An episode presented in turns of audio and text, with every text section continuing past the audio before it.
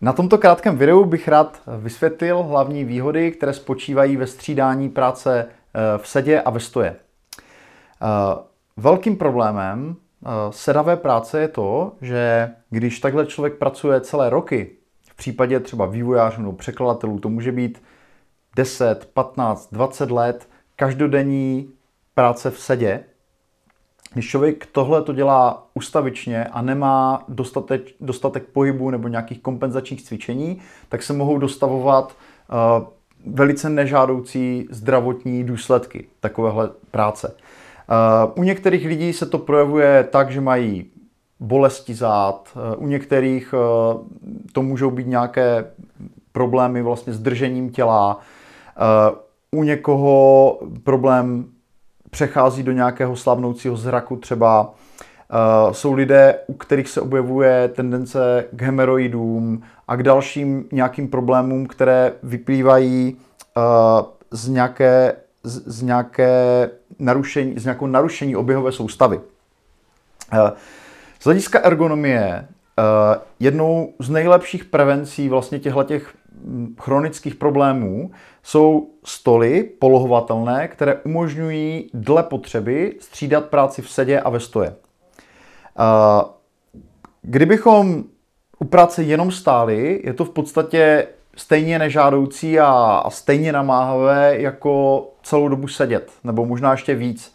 Takže ergonomové doporučují a v profesionálním světě se to hodně v posledních letech prosazuje, právě takovéto polohovatelné stoly. Tyhle uh, jsou trošku atypické, mají šířku jenom 110 cm, protože tady máme dva vedle sebe. Vyrobila je místní tady beskidská firma uh, Přírodní bydlení, ale ten princip je vždycky stejný.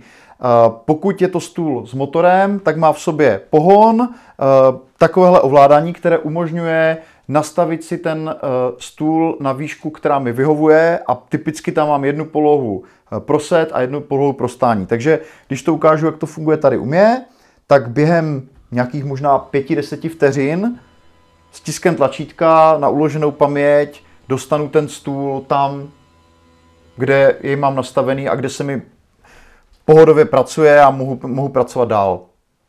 Eh, samozřejmě, že ta poloha ve stoje je i trošku jiná, protože člověk eh, jako se cítí jinak ve stoje. To znamená, eh, typicky třeba já, když píšu článek, tak eh, u toho, když zrovna stojím u toho počítače, tak když se zamyslím, tak si podejdu od toho stolu, promyslím, se, promyslím si tu myšlenku více do hloubky, chodím třeba po místnosti, nevyžaduje to tak rychlo, tak jako rychlou změnu, jak když třeba člověk sedí, musí odsunout židli a tak dál. To znamená, ta práce ve stoje jako přímo vybízí toho člověka k tomu, aby se více pohyboval.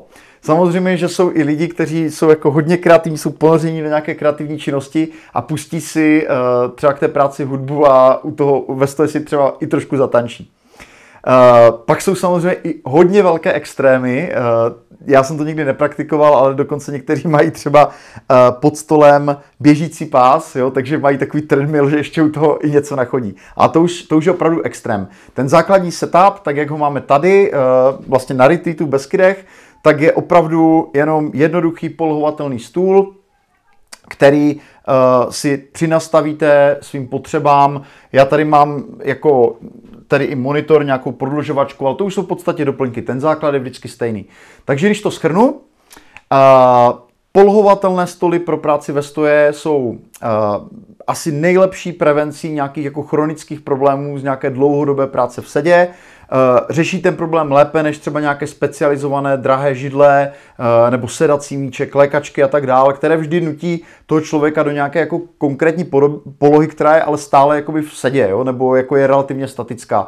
Ten, ten stůl pro práci ve stoje tomu dává nějaký dynamický prvek a z vlastní zkušenosti, protože uh, používám tyhle, tenhle ten typ stolů jako dlouhé roky, tak můžu říct, že Eh, pomáhá to prodloužit dobu koncentrace u práce, eh, pomáhá to výrazně zlepšovat pocit, který člověk jako z té práce má a většinou, když přicházím na nějaké nové pracoviště nebo já nevím, za, za, vybavuju si novou kancelář, tak je to v podstatě první věc, na kterou myslím, že bych ji tam jako ně, v nějaké formě chtěl, eh, chtěl mít.